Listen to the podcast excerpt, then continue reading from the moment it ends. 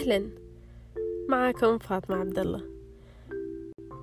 لطالما حلمت إني أسوي بودكاست لكن ما كان عندي ولليوم ما عندي موضوع معين أبي أسوي عن بودكاست مجرد إني هاوية أحب البودكاستات أحب أسمع محتويات بودكاستات I think أن البودكاست يغيرون فكرك وتكوينك كشخص ويعني هذه وجهة نظر شخصية. لكن حبيت إني أدخل هالعالم لأني من زمان أنتمي له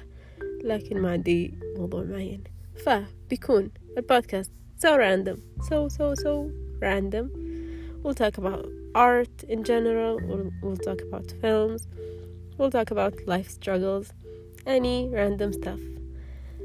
and the name of the podcast is Fatimilla Rambles so hope you enjoy what I have and let's see you in the first episode